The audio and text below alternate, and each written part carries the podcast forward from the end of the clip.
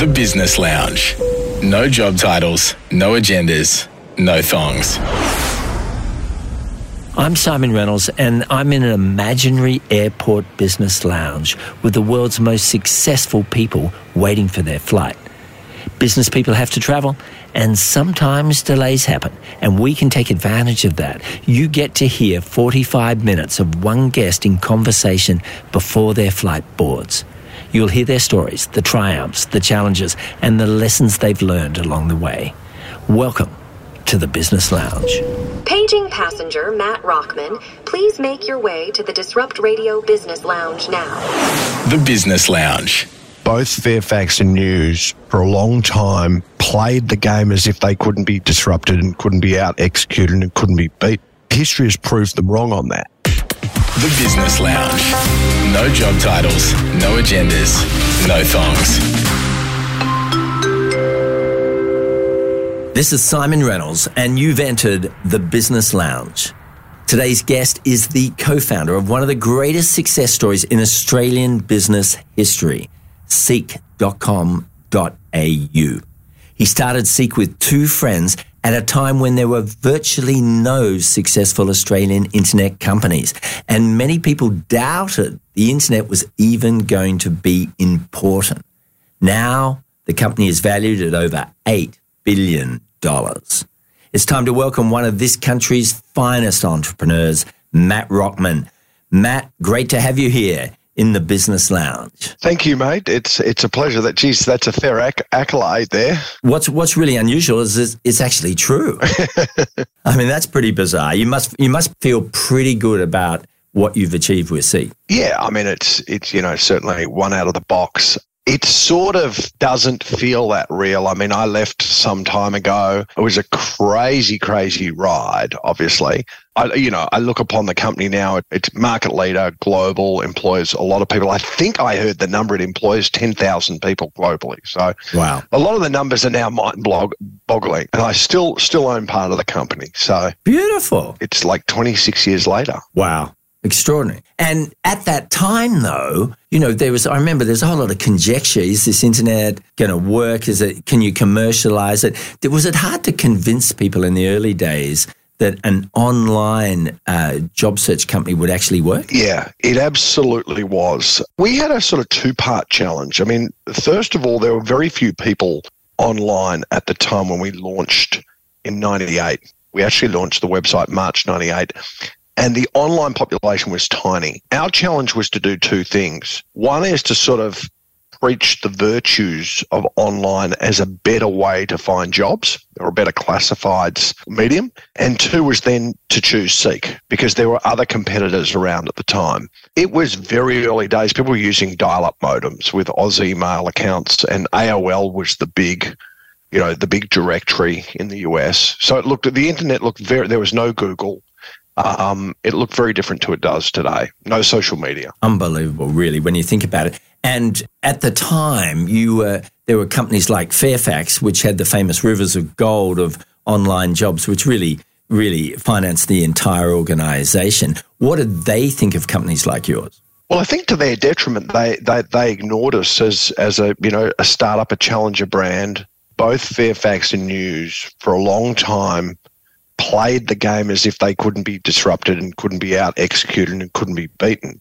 Well, history has proved them wrong on that. You know, the rivers of gold turn to a to a creek and turn to a dusty riverbed in the end. Um, and and I mean, you know, the Fairfax assets were smashed. Um, REA on the on the real estate, us on jobs and Carsales for autos. All the way through, as you were watching them say, this is just a, a challenger, it's not going to amount to anything.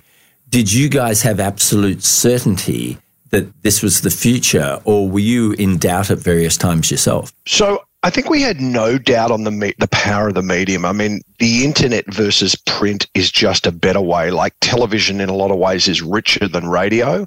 The internet for us was just a superior way to interact or, or bring together both sides of the job market. Uh, it was 24 7, it was borderless, it was low cost, it was interactive. You could set up things like job alerts, you could do deep searches. Um, you didn't have to wait for a Saturday. It was low price, so it sort of changed the access point for many SMEs and smaller advertisers.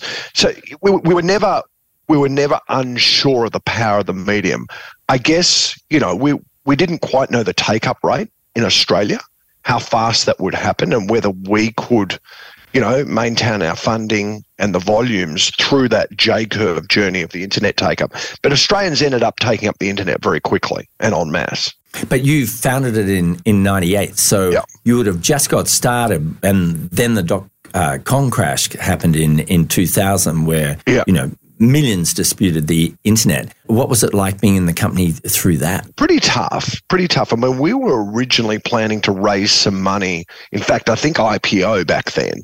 And our advisor, which was Macquarie Bank at the time, said, you just, you know, sort of, I think the dot com crash was sort of Easter 2000. And we were planning to go out before that um, and list the business for a sort of last capital raise. And Macquarie said, this is just not a thing. The markets and NASDAQ had crashed 50, 60%, whatever the and we were sort of locked into a no access to capital journey. We had to look at cutting costs. We had to look at how hard we could hit our revenue levers and get the business to break even. Um, it wasn't at break even at that time. Um, a bit like what we've seen post COVID with the you know the frenzy around venture and startups and capital markets, and and we've seen the pendulum you know history history's repeating itself where where now you have to really be profitable to be well valued it was the same back then. So we had to move to profitability very quickly. Mm. and were you in danger of going under at any point in time? Because you had uh, uh, you know you had a monthly cash burn uh, and yet you uh, presumably there weren't many people who wanted to give you cash yeah, I mean, there was no access to capital. And I, I, th- I, think if we couldn't have sort of pushed through that revenue curve or the inflection point on our revenue above our cost base, yeah, we, we absolutely would have run out of money or had a down round or something like that. Um, we mm. were able to drive the revenues. I was sort of in charge of the revenues, and we were fairly convinced we, you know, we were representing outstanding value. And I think at the time our average ad price was, you know, I'm going to say sort of sub twenty dollars the print equivalent was in the thousands. Wow. Initially, for, you know, sort of to gain market share, we gave it away. We gave the service away and we just slowly tried to move that to a more monetized and commercial basis. And that enabled our revenues to, to increase. Mm. And when you guys were even deciding uh, uh, to start Seek, how did that work? Did you just come up with 20 ideas for the internet together and, and get it down to three and then get it down to one, or was it more strategic than that? No, it was a little bit more elegant than that. I mean, Paul, my partner at the time, had done some work for LookSmart, which was one of the original category, mm. highly edited sort of search engines, if you want. Well, wasn't really a search engine. And he'd become sort of fascinated with the internet and done some preliminary work on classifieds. Em- employment's the largest of the classifieds by market value. I think then followed by real estate and then and then autos. But we kept a generic name, and the original plan was actually to build out in all three categories, but it just it never happened. And once you, uh, I think a lot of people who haven't started a business would be interested in what you actually do. Once you said, okay, we're going to do this, we're going to open an online job uh, search company. What do you do? Is it you you register the company, then you start looking for offices, or what? What were some of the first things you actually did? Yeah, I think the first thing we did. I mean, obviously we we we came up with the name and registered the URL, and I sort of we had a whole list of names that we'd come up with. They had to be generic, they had to be easy to spell, they had to be available, which back then was much easier than it is today. And you know, I was driving home in my car at the time and saw Seek on the old CD player and thought, geez, that was a good one. I know we'd listed it earlier that day, and I raced upstairs onto you know one of the Melbourne IT, I think was the the website. Yeah. And punched in seek.com.au and it said this, you know, this URL is available. so I handed over my $19.95 and bought the URL. And I think the rest is history. It's probably quite valuable now. Unbelievable. Yeah. Yeah. And that gave us the opportunity. And then I think the next day was something as ridiculous as we were working out of my father's office heading down to office works and buying the you know, the celebratory 6,000 pens and notepads and all that, you know, desk chairs and all that. But, but once we got that stuff out of the way, it was really around building the site, hiring the team. Uh, we were aware we had to raise some capital. It was, it was building the tech. I mean, it was on very early tech, you know, the coding. It was on ColdFusion and it was sort of real generation one stuff. Mm. Uh, build the site and then, you know, obviously the marketing plan to get the get the site out there. We were one of the first businesses to dot com businesses to use a lot of TVCs. And you will remember some of that because Simon, you you helped us produce the famous Alan Bond commercial. That's um, it. That that really, you know, got a lot of PR and a lot of notoriety. So it was really about building out the different verticals of capital, talent, the product in this instance, which was the website, and going to market around all those different verticals. And the technology must have been super clunky yeah. back, back then. Yeah, expensive, slow, hard to change.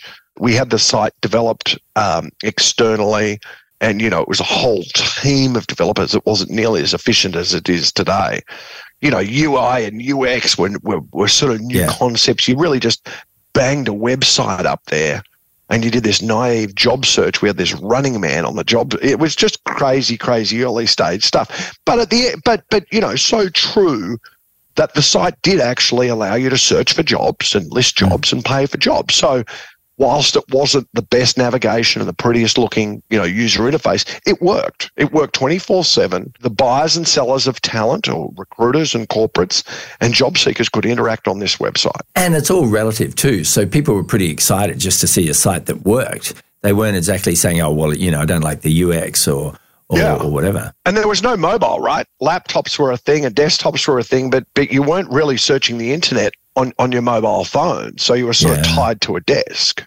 So, how long before you guys thought, you know what, we're going to absolutely kill it with this? Was it was there a long period of of just survival, or did you pretty much know straight away this is going to be huge? No, I mean, I don't think. I think we had a really high degree of paranoia, and and you know that that kept us match fit. Um, we were sort of bum, you know, head down, bum up, pretty paranoid. I mean, we had some pretty rich and powerful and aggressive competitors in News Corp and Fairfax. And we were the sort of three young startup guys with a fistful of dollars and a good URL. You know, so that's pretty daunting to have these guys, and they play they play play pretty nasty, as you can imagine, as we started to attack their main revenue lines. And when you said you weren't the first job site, I didn't know that. How, many job sites were around on, online, and and were they formidable or they were amateurish? All the main newspapers had a had a job site. So Fairfax and News. There was also Monster, which was um, a joint venture at the time with uh, CPH. Fairfax had MyCareer, and there was a there was a, a guy and his dad who had probably the biggest site at the time called JobNet, and JobNet was servicing the IT only uh, segment or niche, and that was the biggest, obviously. So you know, coders and people in IT online looking for jobs. But over time, we just we just out out executed JobNet. So, do you think that that was just because you guys were more professional, or because you chose the the road of, of bringing in a lot of capital? I think the the latter. We we were well funded. We invested in the business. Um, the JobNet guys were sort of more yielding and t- enjoying great dividends, and I think not fueling growth and sort of got off that, ex, you know, that growth accelerator. We were continually on that and reinvesting in the business. And we had a much bigger vision. We also represented, I think we out executed them. We had myself, Paul, and Andrew all looking after the business, whereas JobNet was sort of one guy. And I think it's lonely space to do by yourself. Mm. Also, I think the fact that we offered sort of across the broad employment spectrum was more valuable than just being in a niche. It's it's hard to get big being a niche player effectively. Now, it wasn't too long before a few years in when the, the Packers yep. uh, uh, invested in you. Yes. Obviously, super famous family, particularly then where Kerry was still alive. I think was he was he then? He was. He was very much alive. Yeah, he was quite a, quite a cynic actually. Really? It, yeah, it was James. It was James who was the believer, and at the time they had uh, E Corp. Mm-hmm. You know, ninemsn, which was the joint. And E Corp had sort of was their online uh, part of the, the, the, you know the PBL family, and they'd, they'd spun up the joint venture with Microsoft, and sort of they combined the the Channel Nine assets with with Hotmail and came up with ninemsn, and that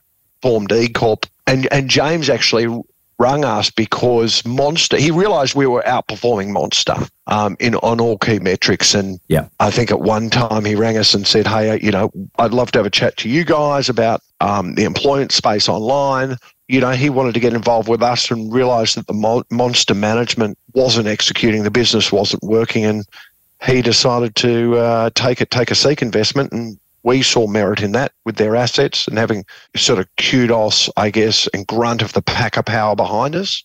And it was a very good marriage. And James became our chairman. He was a great supporter and a, and a good brain around the table. I've got nothing, uh, you know, nothing but nice things to say about him. They were value additive. Back in those days, and even now, you know, when, when the Packer name invests, people assume, well, this must be a really good company. It turned out to be great. I think, I think, uh, you know, I'm going to get these numbers wrong, but I think they invested about 30 million. This is on record and sort of pulled out Yeah. 300. Yeah. Was it, you know, it was like a 10 times return for him or thereabouts. Yeah. Over what period of time? Um, probably about four or five years, five years maybe. I mean, that's that's that's a good IRR. And and you say Kerry, Yeah. the, the father was cynical. I mean, uh, did he advise James not to do it? He was a print and newspaper guy. I mean, this was you know, online was James's baby, and you know, James had the had the the vision here. He had the relationships with Microsoft and the other, you know, I think E Trade and uh, other brands online, and and and Kerry just sort of didn't get it in a way. Like he was a he was a column centimeters guy uh, and a TV guy. He didn't quite wrap his head around this online thing, but at the end of the day, he sort of supported James and the E Corp team. But yeah, I'll never forget sort of sitting in his office and him quizzing me about, you know, the internet. And it was clear that he was trying to get his head around it, but it, it was very foreign to him. It's interesting, isn't it? Because there's a guy who has understood media to such a degree that he dominated as a as a person. I suppose you know Kerry Stokes was a was a, a long way behind as a as a second individual who understood understood uh, media, but. We're all guilty of n- not realizing times are changing. Yeah, I mean it's amazing. You look at you know the Google guys with YouTube. I mean, wow. When that when they bought into YouTube, it wasn't big dollars. You know, maybe 10, 15 years ago, we would have all said, "Don't really get it. How big can this thing be? It's this free sort of anyone can post." And you could say the same with you know Zuckerberg and and Instagram, Yeah. WhatsApp. I mean. The ability to sort of see the media future, for want of a better term, is a real gift, and, and not many can do it. And and from an outsider's perspective, you know, the typical Australian would go, "Well, this this is just a super company. These guys are all geniuses." But often the reality inside is is different. So many great lessons here with Matt Rockman, co-founder of Seek. The Business Lounge. Did you guys make many mistakes that you would say were substantial along the road? Well, not enough that they were company killing. I think the biggest mistake we made that all businesses make is partnering with the wrong people or hiring the wrong people. There is probably no greater mistake than, you know, picking the wrong partner or picking the wrong senior executive and realizing that too far down the track sort of thing. That's costly. That's costly. You end up spinning your wheels. You end up often heading down the wrong path or wrong direction. And there's no doubt we took some money for, you know, in our capital raise from some partners who are suboptimal and very demanding. There's no doubt we had some senior senior hires that were the wrong people. And they were the challenges. Those were the things that sort of held us back, you know, suboptimized our, our execution. And how ruthless were you getting rid of people that weren't good? I think we got better. I think we got better. I think we started off giving everybody perhaps too much benefit of the doubt. I mean, we Seek was well recognised as as a great employer of choice, a great place to work. Don't forget we were up against these big media companies, so we really tried to onboard people who had a sense of purpose, a sense of up for the battle and the challenge, and revelled in this sort of startup, you know, underdog sort of mm. mission. And the, and you wanted people who were sort of predisposed or wired, you know, coming to work each day and outspent by the, the bigger players, but really up for the mission of us being the smaller independent guys. And I think over time we got better at identifying what was this typical, you know, what was the perfect or typical Seek person and persona and looking for that when we were doing our own recruitment.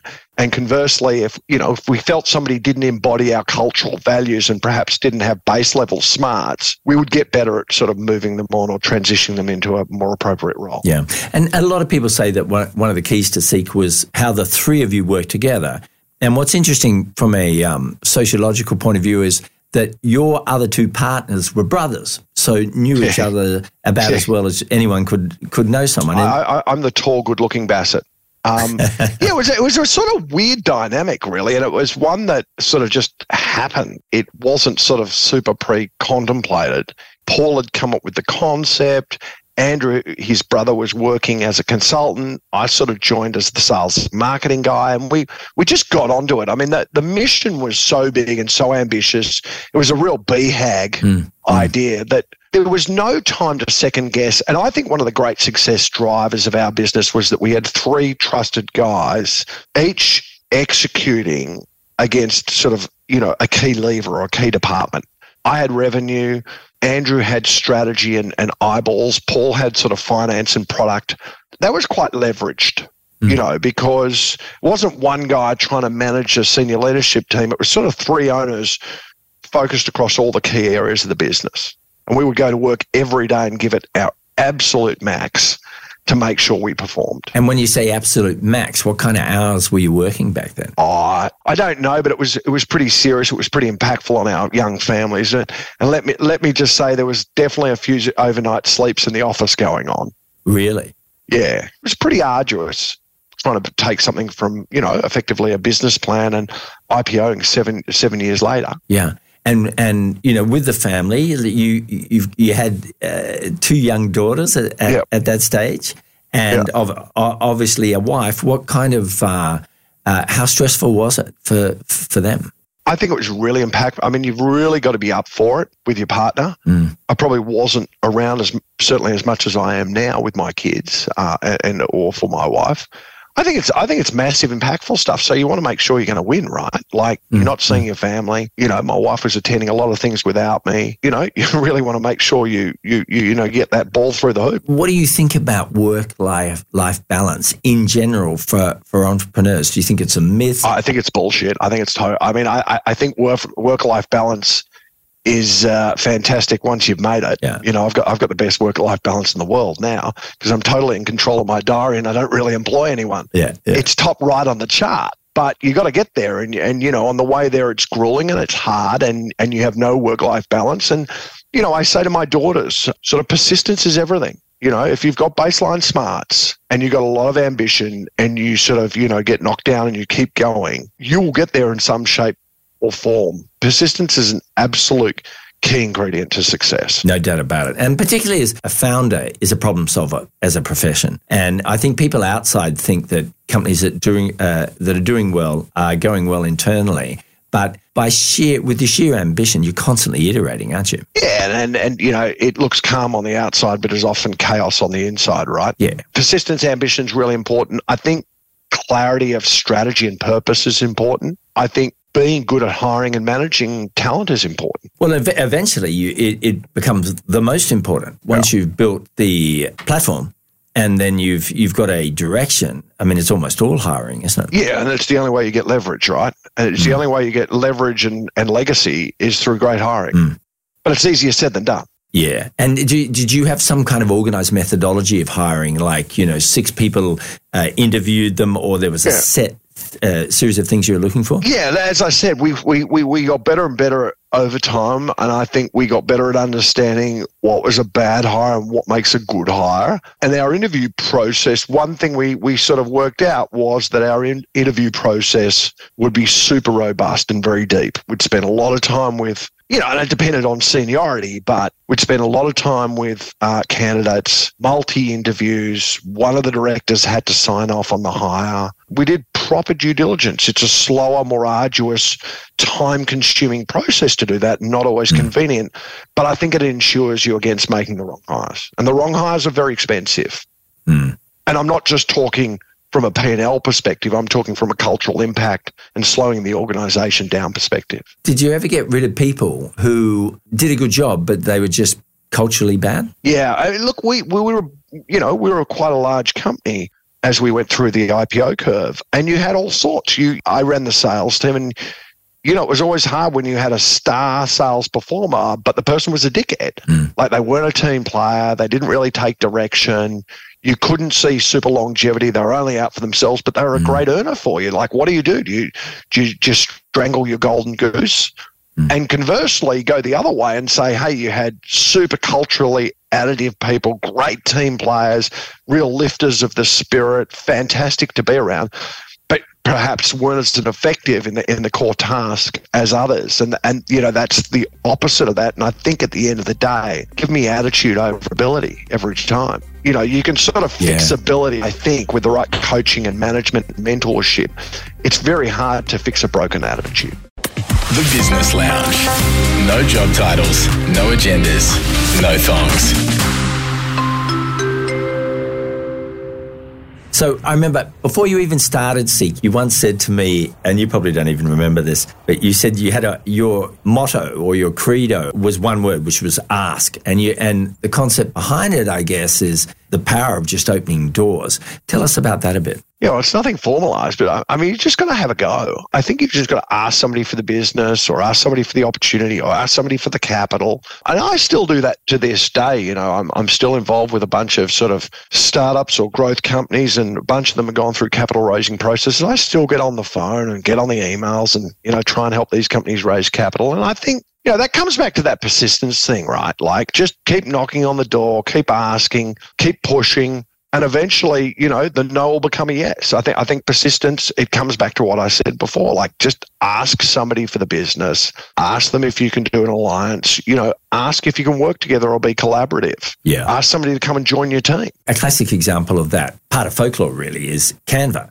Didn't they say like she asked something like 80 different VCs or some massive number of VCs before she got some uh, venture capital support for Canva? Yeah, yeah, I, I don't know the number, but I mean, there's, you know, success history is littered with people who have had to be extremely persistent and, you know, one-eyed in their in their vision, know that they're trying to deliver value or, or a better mousetrap or a better way to do something, and they just keep going. I really think it's a core ingredient to success. Yeah. And I think a lot of people need to hear that because they might be in their business now and it's not going so well and they think there's something wrong with that. But really, it's just a normal course of events until you get it right. Yeah, like I like I say, look behind every overnight success, and there's ten years of pain. There's ten years of uh, punching hard and getting up every day, and it's you know it's not all the sun's not always shining. It's not always easy, and it feels like the wheels are going to fall off. And as you said, you know things can look smooth from the outside, but often there's a lot of chaos going on on the inside, and that's why that sort of one-eyed vision and persistence is so important. And you overcame that. You pushed through that, and eventually you, you had, you know, truly one of Australia's greatest, not just internet stories, but greatest companies. But then you left the company. Why? Yeah, look, I, I, I probably needed to return some work life balance. I had two young daughters and, and a wife who, you know, didn't have me around. I felt that I'd, you know, I'd certainly had some great commercial success. I felt like I'd sort of ticked that box. I was the, I was director of a public company, which personally I don't love. It's not mm. for me. What's required there and the pace and obligation.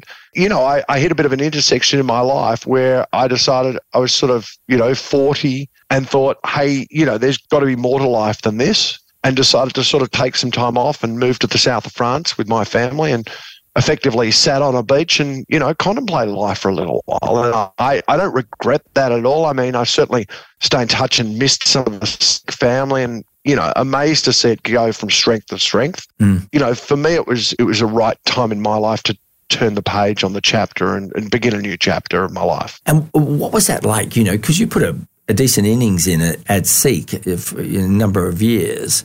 How many years was, was it in total you were there? About 10. Was it weird to start again? Did you have a kind of moment where you didn't know what to do, or you started a couple of things and before you decided on on a new lifestyle? How hard was that? I think it's really hard. The chasm that I've I feel that I've crossed and it's taken a while and a lot of people do this is you know moving from a business owner entrepreneur and manager to an investor Mm. and that's they're very different disciplines they're you know they're different arenas and i think you know and uh, business owners and managers tend to be sort of control obsessed and want to get dive into the detail and very operational and i think investors are sort of analytical dispassionate and try and you know, identify pattern recognition. So they're very different disciplines. Um, it's taken me a while, but I, I think it's hard to come from, and vice versa. I, I'm not sure many great investors become great business managers. In fact, I can't think of many that have trodden that path. It's mm. more typical of the path I've perhaps done. Mm. I didn't go into property investment as a lot of people in this country who have successful exits do. You, you know, what's the one thing you do in Australia is you buy property, you know, and property mm. sort of doubles over every 10 year cycle or something. I actually started investing back in early stage companies and growth stage companies and listed equities, et cetera, et cetera. But yeah, look, I've found that fascinating. I, you know, I think a lot of entrepreneurs are driven by the curiosity to learn. Hmm. And being an investor, you learn a lot more. You know, you learn a lot compared to being a business owner and manager. They're different skills and disciplines, but it's just part of life's crazy fabric. And when you, you, having been used to driving a company yourself, start investing in others, was it really difficult not to just say, hey, listen, this is what you do, let me jump in and, and fix it for you? Yeah, and I, I think I've done a shit job of that over, from time to time. And I'm not going to name some of the companies because some of them um, are are listed and, and I'm getting better at that. But initially, that was my first reaction and, you know, sort of to dive straight in and say, hey, I can fix this, get out of the way. And, Yeah. You've got to learn not to do that as a as a board director, as an you know you've got to try and influence rather than instruct. Yeah. that's definitely on my development needs. But I think I'm. I think if you ask some of the CEOs today, they'd say, yeah, I, I make suggestions, but I don't. I don't use the elbow. And you've had some big wins as an investor. What are some of the favorite companies that, that you've invested in? Look, I've invested in a bunch of different companies, listed and unlisted. I mean, my current batch of companies I work with, I'm, I'm very fond of. I've, I've got a small crypto fund called Magnet Capital, run by two really great, smart guys. I don't need to emphasize how challenged the crypto category is at the moment, but, you know, hopefully some green shoots. And I think crypto will go on to be a thing. Mm. It's obviously taking longer and, you know, going through a lot more sort of investment pain, but I think it'll get there over time and become more established. I'm a sort of foundation investor and on the board of a exciting healthcare private equity business called Genesis Capital, and we sort of buy different healthcare assets and turn them around and get them when they're small and grow them into bigger companies. That's run by two really smart guys. There's an online food services ordering platform called Ordermentum, mm-hmm. run by a great founder CEO called Adam Theobald, and he's trying to sort of change the way that restaurants, bars, and venues interact with their suppliers. That's super, super exciting. I'm working with a really great team at Yarra Capital's growth fund called Discovery, and we're trying to invest in sort of three year out IPO businesses. So, you know, it's a, bit of a full dance card, and I work with some truly great people, and I really love that. Brilliant. Regarding crypto, is your view that one um, coin or, or platform is going to dominate, uh, for instance, Bitcoin because it's got brand, or do you think it's just going to split into a million categories? Yeah, look, that's a really hard question to answer. I mean, I think Bitcoin's going to be around. Whether it'll maintain its sort of leadership status, don't know. It's not as useful as something like Ethereum and other protocols. It's very early in a, in a in a marathon here. It sort of feels like we're ten feet into a marathon. Um, it, it reminds me of early days of the internet. There was a lot of naysayers. I think crypto's had some really bad, you know, a lot of bad actors. It's had some bad press with guys like you know Sam Bankman Fried and FTX and other sort of fraudulent dodgy behavior. Hmm. The market's full of a lot of, you know, Lamborghini driving spivs and young kids who are sort of, hey, I'm the crypto billionaires. I think that stuff will wash out over time. And I think, you know, the tokenization and blockchain will be seen as, as super useful tech hmm. and, and used in more legitimate, useful applications. And we're seeing that like, you know, the BlackRock ETF, JP Morgan are starting to offer custodization. Bank New York Mellon is. Fidelity's playing there. I, I think it'll get there over time, but it's going to be a bumpy ride. The Business Lounge. No job titles, no agendas, no thongs. We're back here in the Business Lounge with Matt Rockman, co founder of Seek. Is there a common element in the entrepreneur that you're backing, as distinct the business model that you're backing, that you look for in particular? Yeah, it's sort of it quadrants out into different aspects. I mean, I you know, first I look for somebody who is good and, and, and genuine value sets. Somebody who, who's honest, somebody who sort of wants to make a difference. You know, you want to try and avoid the dickheads from the investing side. We've all had, you know, most in, it, professional investors will tell you they've backed the wrong people along the way, and it's it's very hard to be successful if if you back the sort of wrong wrong kind of person. So I think sort of cultural values and value sets are really important. You know, smarts is really important. Some of the guys I work with, you know, amaze me with their their capability and horsepower. Mm. Others are energy and persistence and vision. You know, mm. they, they have a true belief in what they're doing and they just get up, get up every day and, you know, bang the drum for that. So you're looking for a well-rounded person who has the energy, who has the smarts and has a, a great set of values that not going to do the wrong thing by their shareholders, their staff, their customers when you invest in these companies, you've kind of changed strategies, haven't you? Because you used to invest in a lot of early stage and you don't do that anymore. Why? Uh, it's just a risk appetite, risk profile sort of change, change, you know, my footing. I think early stage investing is a lot of fun. You're dealing with very young, in a lot of cases, young, super hungry slash, you know, aggressive people, but the business may or may not succeed and the the balance of probability is they probably won't mm. in a lot of cases it's pretty uh, darwinian in the sense that you know not a lot get through all their funding stages to the sort of profit territory and and then beyond. I'm preferring these days from a risk management perspective and also the type of founders tend to be a bit older and a bit more experienced to deal in the growth growth equity and private equity stage where people have some experience under their belt and the businesses have a bit more momentum. What are your feelings about AI? Do you think it's like an overdone trend, or do you think it's really uh, full of opportunity? I think it's huge. I think it's abs. I think it's a real game changer. Mm-hmm. You know, markets like to get excited about this stuff, and you know, equity markets and and private markets have gotten themselves super super excited about AI and probably overreached as they've done with crypto from time to time, as they've done with cloud storage from time to time, as they've done with social media from time to mm. time. I think AI is a big thematic. Mm. It's definitely a big thematic. Looking back at your career, a lot of highlights, a, a couple of I wouldn't say lowlights, mid mid lights like uh, uh, anyone's career.